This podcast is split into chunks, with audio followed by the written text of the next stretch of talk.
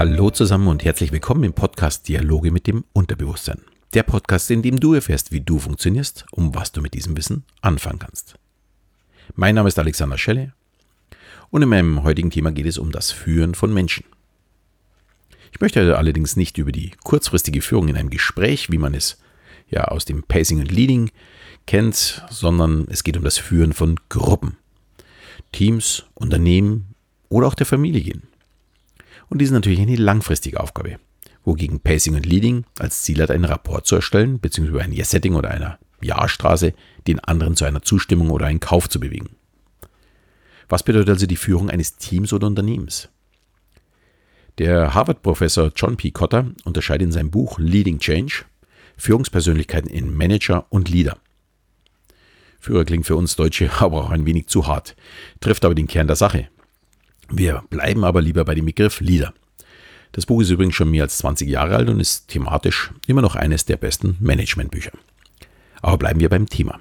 Es gibt also Manager und Leader. Wohin unterscheiden die sich dann? Ein Manager managt seine Aufgaben. Er kann organisieren, planen, entscheiden, delegieren, koordinieren und auch kontrollieren. Und der Begriff Manager hat zwei Herleitungen, wo man sich nicht so ganz einig ist, welche tatsächlich stimmt. Zum einen aus dem Lateinischen das Wort manus für Hand und damit die Herleitung des Führens oder aus dem Italienischen maniciare. Ich weiß nicht, ob ich das jetzt richtig aussprach. Sorry dafür. Aber ich bin im Italienischen nicht mächtig. Aber das kommt aus der Manege und bedeutet so viel wie das Pferd durch die Manege führen. Also eher steuern als Freiräume zu geben. Ja, und dagegen der Leader, der Führer, möchte sein Team, seine Gruppe auch emotional erreichen. Und sie animieren, einen Sinn zu finden in dem, was sie tun. Ein wirklich guter Leader schafft es, dass sich sein Team oder seine Angestellten für ihn zerreißen und versuchen noch mehr aus sich herauszuholen. Leader sind sehr gute Menschenfänger, wie jetzt wäre Jürgen Klopp, egal ob bei Mainz, in Dortmund oder jetzt in Liverpool, er schafft das Team hinter sich zu bekommen. Er gibt seinen Spielern Freiräume, wenn sie es brauchen, aber er zieht auch die Zügel an, wenn sie geführt werden müssen. Am Ende kämpfen die Spieler nicht nur für sich, sondern auch für ihren Leader, den Trainer. Da sind wir auch so ein bisschen bei dem Thema von letzten Mal, wo es darum ging, ja, dass wir besser verstehen, als wir ja irgendwelche Verbote bekommen. Verstehen ist ganz, ganz wichtig, um dass wir ja besser werden. Ja, und wirkliche Leader handeln auch wenig bürokratisch und übertreten auch die ein oder andere Straflinie.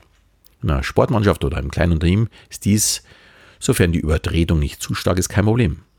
Allerdings in einem großen Unternehmen äh, wird das immer schwerer. Damit werden Persönlichkeiten von Unternehmen so beschränkt, dass ihr individueller Nutzen leider nicht mehr in dem Maße vorhanden ist, wie es möglich wäre. Wenn jetzt zum Beispiel der Freiraum noch da wäre. Ich spreche da leider über meine eigenen Erfahrungen. Ich war 20 Jahre im Account, bzw. Key Account Management eines Großkonzerns. Und in den 90er Jahren habe ich über Summen, Projekte und auch über das, wie wir es erreichen, fast komplett allein entschieden. Natürlich musste ich auch dafür gerade stehen und meinen Chef auf dem Laufenden halten aber ich hatte noch gewaltige Freiräume. In den 2000ern wurden dann schon Summen bestimmt und deutlich kleiner gemacht, in denen ich mich bewegen durfte. Aber wenn man da ein bisschen kreativ rangegangen ist, war man immer noch flexibel und konnte es allermeist immer noch selbst entscheiden und musste sich nur am Ende die passenden Unterschriften holen. Und in meinen letzten Jahren wurde es immer mehr beschränkt. Das führte sogar so weit, dass ich günstiger anbieten musste, als ich es selbst wollte.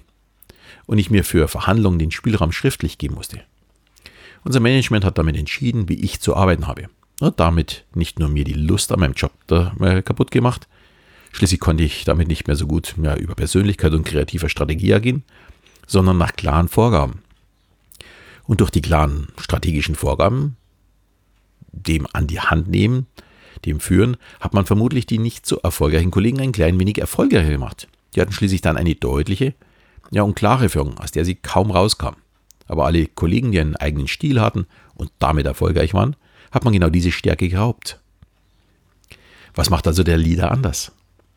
Er lässt seinen kreativen Leuten den Freiraum und tritt denjenigen, die es nötig haben, in den Hintern. Und geben den Helfern die Rolle, die sie lieben, als Helfer im Team. Wir Menschen sind so unterschiedlich, uns kann man nicht managen. Uns muss man führen und spüren.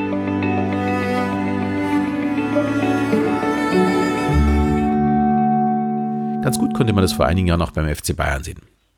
Trainer war ja der Tulpengeneral Van Gaal und fußballtaktisch sicherlich einer der besten Trainer.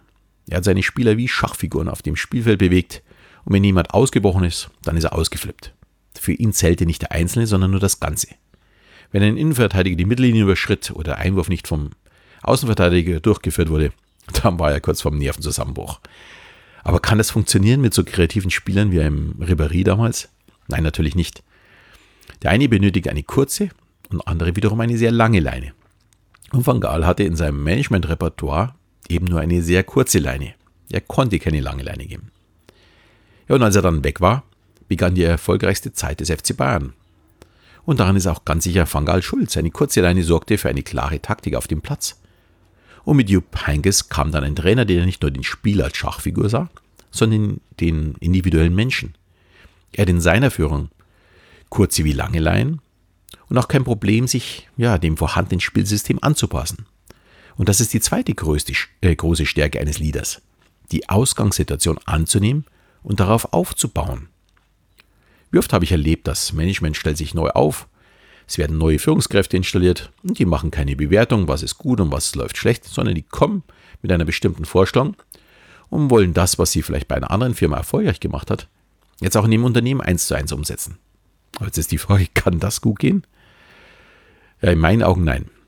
Jedes Unternehmen hat eine eigene Identität, die bestenfalls auch von den Mitarbeitern gelebt wird. Und eine 180-Grad-Drehung sorgt erstmal für einen lähmenden Zustand. Natürlich muss man Missstände aufdecken, bewerten und letztendlich auch verändern.